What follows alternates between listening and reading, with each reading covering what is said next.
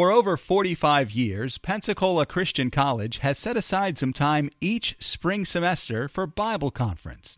These days of concentrated study and preaching from the Word of God are a time of spiritual enrichment for our students, faculty and staff, and many others who join us for these services.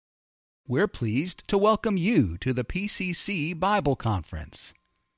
John chapter 2 in your Bible tonight. John chapter 2. And when you find that, I want to begin reading in the first five verses. John chapter 2. And let's look at the Word of God together. Here's what the Word of God says In the third day, there was a marriage in Cana of Galilee, and the mother of Jesus was there. And both Jesus was called and his disciples to the marriage. And when they wanted wine, the mother of Jesus saith unto him, They have no wine. Jesus saith unto her, Woman, what have I to do with thee? Mine hour is not yet come. His mother saith unto the servants, Whatsoever he saith unto you, do it. The story takes place in Cana of Galilee. It's close to Nazareth, if you've ever been to uh, that part of the world. Jesus' mother was likely present at this wedding because of her relationship uh, with members of the wedding party. Jesus and six of his disciples were also present for this occasion. And during the events of this celebration, Mary utters some words to Jesus' disciples that is great advice. Whatsoever he saith unto you, do it. That's great admonition for us as we start this conference this week. I believe one of the greatest things you can do as a Christian is to steward your whatsoever. Just surrender your whatsoever to Jesus. That's great advice that comes from the lips of Mary. I think one of the greatest contradictions to a Christian is to tell God no about anything. I really never understood how a Christian could do that. Jesus one time asked these words. He said, Why do you call me Lord, Lord, and do not the things that I say? In other words, how can Jesus be the sovereign of our life if you and I are telling him no? And here's what often happens it, it's almost as if at times we have taken and posted off limit signs onto our life we say, you can have this, you can have this, but oh, I'm going to reserve that for me. In fact, of the matter, it's almost as if we begin to negotiate our obedience and our disobedience with God. You oftentimes see it right after a person gets saved. They come to know Christ, but they begin to hedge on baptism and they begin to negotiate baptism. Or maybe they're saved and they're baptized, but they begin to negotiate their obedience about joining a church. Or maybe it's about tithing, or maybe it's about being a witness for Christ. I think one of the greatest things that could happen in our life this week is if we would stop negotiating with God and if we would begin to steward our whatsoever. Just take your whatsoever this evening as we kick off this conference, put it into His hands, and say, Lord, whatever you tell me this week, Whatever your will is for me, I'm available and I'm willing to do it. I want you to notice several things about this text this evening. Notice, if you would, first of all, with me, the purpose for Jesus' presence at this wedding. You'll notice verse 2 and both Jesus was called and his disciples to the marriage. Now, the reason Jesus was there is pretty simple. He had received an invitation to come to the wedding. A wedding was a big event in the first century, just like it is in the 21st century, but it was different in this regard in that the groom had to pick up the tab. Another difference is that the celebration in the time of Christ would oftentimes last up to a week in length. And Jesus' presence at the wedding, his performance of this first miracle at the wedding, lets us know that Jesus sanctified both the institution and the ceremony of marriage. You know, I'm amazed at how many marriages and how many relationships have never invited Jesus into the relationship. I'm amazed at how many weddings take place, and Jesus has never been invited to the wedding. Most couples that I find today spend more time preparing for a wedding instead of preparing for the marriage. Do you know when Jesus is invited into a marriage? When Jesus is invited into a home, when Jesus is invited into a business, when Jesus is invited into your life, transforming miracles begin to take place. The question we have to ask ourselves this evening is what else is going on in your life that Jesus has never been invited to? Everything in your life needs the sanctifying presence of Jesus. Jesus was there because his invitation was received. But notice, second of all, not only did he receive an invitation, but it, it was here that his identity would be revealed. Look at verse 11. This beginning of miracles did Jesus in Cana of Galilee and manifested forth his glory, and his disciples believed on him. The word for miracle is an interesting word because it's a word that means a sign. Jesus, or John, records eight of these sign miracles that Jesus did there in his gospel. Now, here's an interesting thing about a sign a sign points beyond itself to something greater. The sign was pointing to the doer, not the deed. It was not enough for people to just believe in Jesus' works. They needed to believe in Him and the Father that had sent Him. His deity was on display at this wedding, and He was letting them see don't be fascinated by the signs and miss the Savior, but see whom the sign is pointing to. The Jesus is not just a doer of good deeds, He's not just a miracle worker. This was the Messiah. This is the Christ, and He's come to rule and reign in the hearts of men. So you see the purpose of His presence. But notice, second of all, the petition for His provision.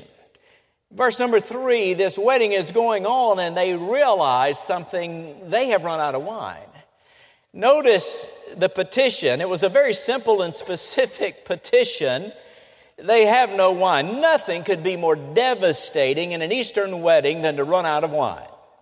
Now, this was not only an embarrassment to the couple, but it would stigmatize this family forever. And it could even open the groom's family up to a lawsuit for failure to meet their wedding obligations.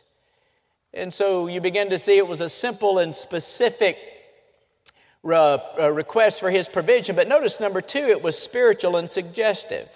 Look at verse number three. And when they wanted wine, the mother of Jesus said unto him, They have no wine. Let me, let me ask you a question. Why do you think Mary turned to Jesus when they ran out of wine? Well, I think Mary thought Jesus could do something about the situation. Ah, more than run to a wine cellar, or more, uh, more than running into town, into a market. She believed, I think, that Jesus could do the supernatural. I believe she thought he could take that dead water, that diseased water, that dirty water, and if he needed to, he could make it new wine. You know what she was saying? She was saying, Jesus, your presence here can make a difference. Mary knew that Jesus was no ordinary child. She knew that he was virgin born. You imagine what it was like to rear Jesus as a child? Can you imagine what it was like in the early childhood of Jesus? Can you imagine with your sanctified imagination Jesus and his two half brothers that are playing in the sandbox and James and Jude and maybe they're in the sandbox one day and Jude and James look over to Jesus and say, "Hey Jesus, look at this sandcastle that we made." And Jesus says, "That's nothing, boys. I made the sand." You know, I believe Mary had observed Jesus for all of his life, and here's what she knew she knew that whenever Jesus got involved, he could make a difference. Can I tell you tonight, student, that Jesus stands at your point of need tonight and he wants to make a difference in your life? He wants to make a difference on your job. He wants to make a difference in your family. He wants to make a difference in your dorm. He wants to make a difference in this school. Jesus is the difference maker. So you see the purpose of his presence, the petition for his provision. Notice, third of all, the prompting of his person. Verse number four Jesus says the most unusual thing to his mother Woman, what have I to do with thee? Mine hour is not yet come. I've heard some people say, erroneously, that Jesus was being disrespectful to his mom. He, Jesus is not being respect, uh, disrespectful to her, he's being respectful to her as a person. When he used the term woman, he was putting things in perspective. He was not being unkind, but this was the signal of a change in their relationship as mother and son. Jesus was beginning his public ministry and he was saying, Don't look at me as your son, don't look at me as your servant. I'm the Messiah. I'm the Son of God. I am come to be the Savior of the world. Jesus, oh, he loved his mother. He would never do anything disrespectful to his mother. In fact, of the matter, when he was dying on the cross, he looked down to John and he said, John, be sure to take care of my mother. He was not being disrespectful for her, but he was reminding her of his purpose. He was saying this What does this concern have to do with the purpose that I'm here for? I am here to do what the Father wants me to do. I always do the Father's will. What was the Father's will? You say it was the cross. In John chapter 4 and verse 34, Jesus said, My meat is to do the will of him that sent me and finish his work. Jesus knew that he was on the Father's timetable. One writer said it was not the appointed time for Jesus' full messianic glory to be revealed, yet the miracle he would perform would make his divine power unmistakable and preview his glory to come. So you see the purpose of his presence, the petition of his provision, uh, the prompting of his per- person. Notice, fourth of all, the power of the process. The Lord has a message for us tonight, and it's from the lips of Mary. She had a message to these disciples. And based on how those disciples respond to the message she gave, they are going to see a miracle or they're going to walk away empty. They're going to walk away and their life will be changed forever or there will be no difference than when they arrived at the wedding. Now, I want you to notice how these disciples responded to what Mary said. They didn't try to bargain with Jesus. They didn't try to negotiate with Jesus. They just listened to what Mary said, and whatsoever Jesus said unto them, they did it. Can I ask you to do something this evening in the next few moments of this message? Whatever Jesus asks you to do in the next few moments, would you respond in the same way these disciples responded? I'm talking to some students tonight, and you need to steward your whatsoever. You need to take your whatsoever this evening and lay it on God's altar. You're still negotiating your obedience and disobedience with God. You're trying to bargain with God because you've never come to that place where you surrendered your whatsoever. Now, I want you to notice the progression of this task for these disciples. What did Jesus ask them to do? Look at verse number seven. First thing I would tell you they did is they heard exactly what Jesus said correctly. First thing that he said was this fill the water pots with water. That's pretty simple, isn't it? I mean, that wasn't hard to understand. That was, wasn't really hard to carry out. Just water pots are empty. We need to fill them up with water. You know, it reminds me of what it's like soon after you get saved. One of the first things you hear after experiencing salvation is you need to follow the Lord in the next step of obedience, which is believer's baptism. For them, it was simple fill the water pots with water. There was no confusion about that. They didn't have to get a committee together to vote on it. It's very simple. But do you know if your whatsoever is not on the altar, you're going to have a hard time hearing God correctly. But when your whatsoever is on the altar and you're stewarding your whatsoever, His voice gets very clear. And I think our problem is not hearing the word correctly. But I believe our problem is stewarding our whatsoever. You know, Moses heard the word correctly. Go tell Pharaoh to let my people go. But you know what he said? He said, You know, I, I, have this, I'm so deficient. I'm not an eloquent speaker. Oh, but he heard the word correctly. Uh, Jonah heard the word correctly. Go to Nineveh and preach. But he made this excuse oh, no, that's too difficult a task. But Jonah heard the word correctly. Naaman heard the word correctly. Go wash in the Jordan seven times and you can be made clean. But he said, No, I'm too dignified to do that. But he heard the word correctly. See, our problem is not hearing the word correctly, our problem is stewarding our whatsoever. I'm afraid we want to hold on to our whatsoever instead of putting our whatsoever on God's altar. I'm talking to some tonight, and you want to know the will of God so you can decide if you want to do it.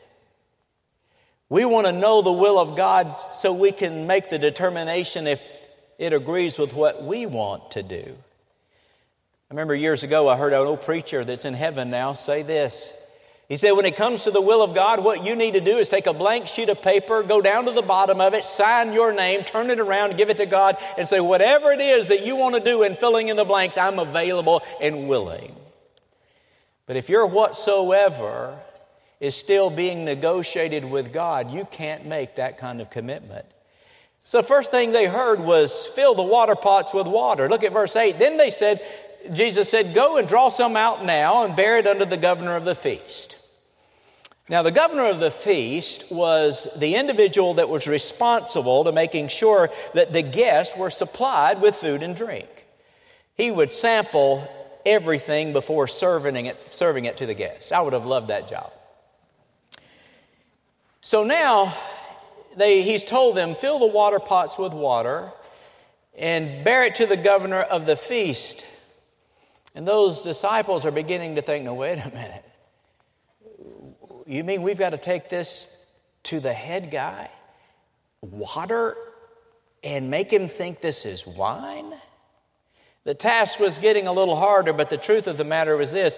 It was not the servant's job to turn the water into wine. Their instructions were simple. Fill the water pots with water draw out now, bear it unto the governor of the feast. In other words, Jesus was saying to them, if you will trust me, if you will obey me, if you will let me have your whatsoever, you're getting ready to get in on something special. Jesus was saying to them what I think he's saying to, the, to you tonight.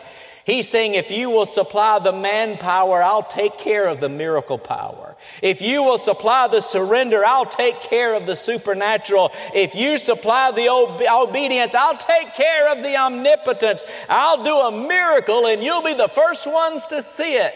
Just steward your whatsoever. So they heard the word correctly. And then I want you to notice verse 8 they bear it. They obeyed God's word completely.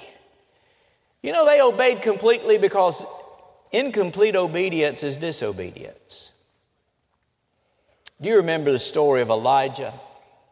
During a time of famine, God gave him some instructions. He said, Go to Cherith. He said, I've commanded ravens to feed thee there. He said, I have a plan for you. I have not only a plan, but I have provision for you.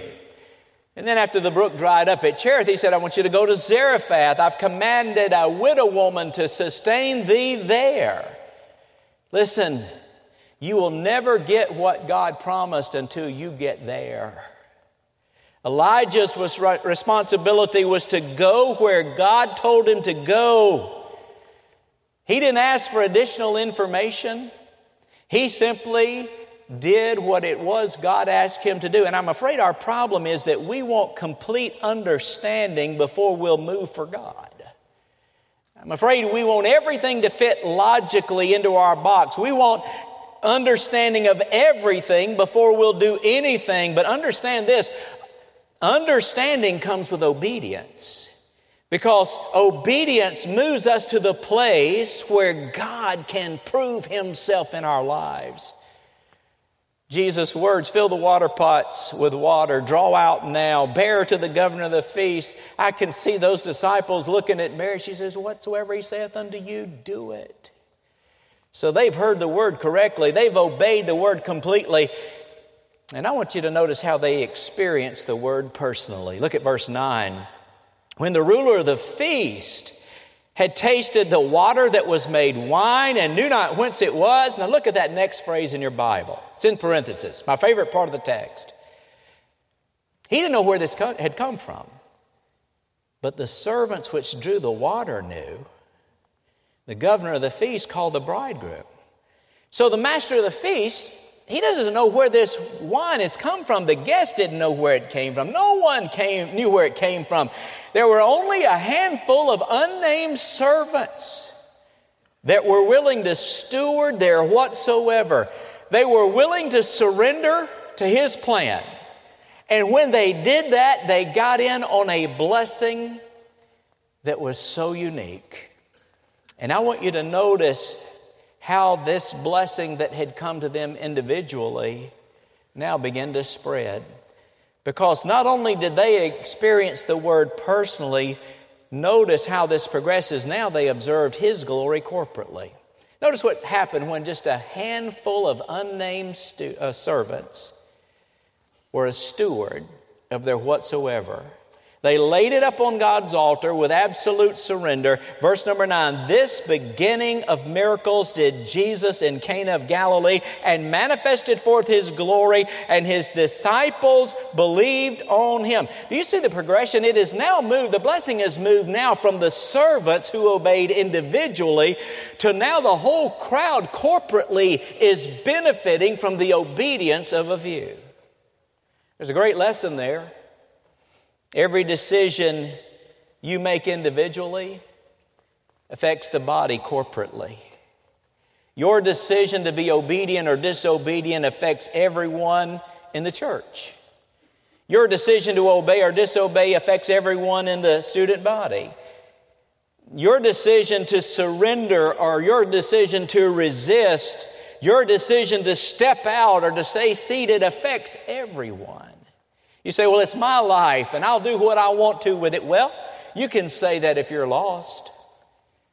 But if you're saved, you're bought with a price. Therefore, glorify God in your body and in your spirit, which are God's. Listen, Jesus has paid for you. My question is this tonight Did God get all He paid for? You see, your obedience or disobedience affects everyone around you. But when you obey Him completely, when you honor His word personally, here's what He does He sends His glory down not only on you, but everyone around you experiences that as well. If these stu- servants here had not put their whatsoever on God's altar, they would have never experienced the glory of God that day. But man, the glory came down. And everyone benefited from the miracle of a few unnamed servants that dared to steward their whatsoever and lay it on the altar of God. These disciples made a decision in that moment to forsake their personal plans, their private inhibitions, and they stepped up to God's altar and offered themselves a living sacrifice in complete surrender to Jesus. The year was 1956. A group of five missionary families left America to go to a little place called Quito, Ecuador. Their goal, very simple, to reach an unreached people group of Auca Indians. These were really sharp young people. One was the president of his class, one was a captain of his football team, one was a pilot. Peter, Roger, Jim, Nate, Ed, they all went together. They started by flying their airplane over them and dropping out gifts, trying to be friendly. After a few days of that, they decided to land on a beachhead by the river where they had dropped the goods and make a connection with the Indians. All five of the missionaries got out of the plane that day and they waited. And they watched until the Indians began to descend from the jungle. And those five men were met with five spears. Time magazine carried their story on the front cover. Jim Elliot, Nate Saint, Ed McCully, Roger Youderian, and Pete Fleming. It was Jim Elliot that said, He is no fool who gives what he cannot keep to gain what he cannot lose. And he gained something far greater in death than he would ever gain in life. Missions began to surge in the 1950s. In fact, many people began to travel to that part of the world later on because of the evangelism of those Indians, and they began to visit this site where these missionaries were murdered. Jim Elliot's wife, Elizabeth, wrote the great book, Shadow of the Almighty. She actually wrote part of it from the living room of one of the men that had killed her husband because many Indians had come to know Christ. One day, a missionary pilot was flying a preacher to see the site where the missionaries had perished. As they are flying, the preacher said, Is that the bend in the river? Is that the place? The missionary pilot bit his lip and he didn't say anything, and a tear began to well in his eye. He circled around and landed the plane, and they walked out. The preacher once again, is that the bend in the river where Nate Saint died? The missionary pilot began to cry, No, this is not where Nate Saint died. I was with Nate Saint when he died. I was with him in Illinois in a missions conference when the call was issued for laborers in the work. And I left my seat that night with Nate Saint, and we went and spread out in an altar. And no, Nate Saint did not die at the bend in the river, but Nate Saint died in that altar at church that night.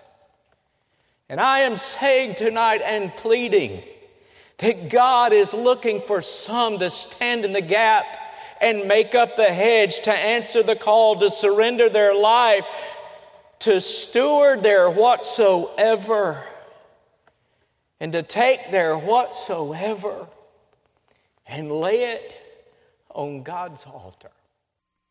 You've been listening to a Bible conference message from Pensacola Christian College. You're welcome to pass this sermon along to others. Please don't charge for it or alter it without written permission from Pensacola Christian College.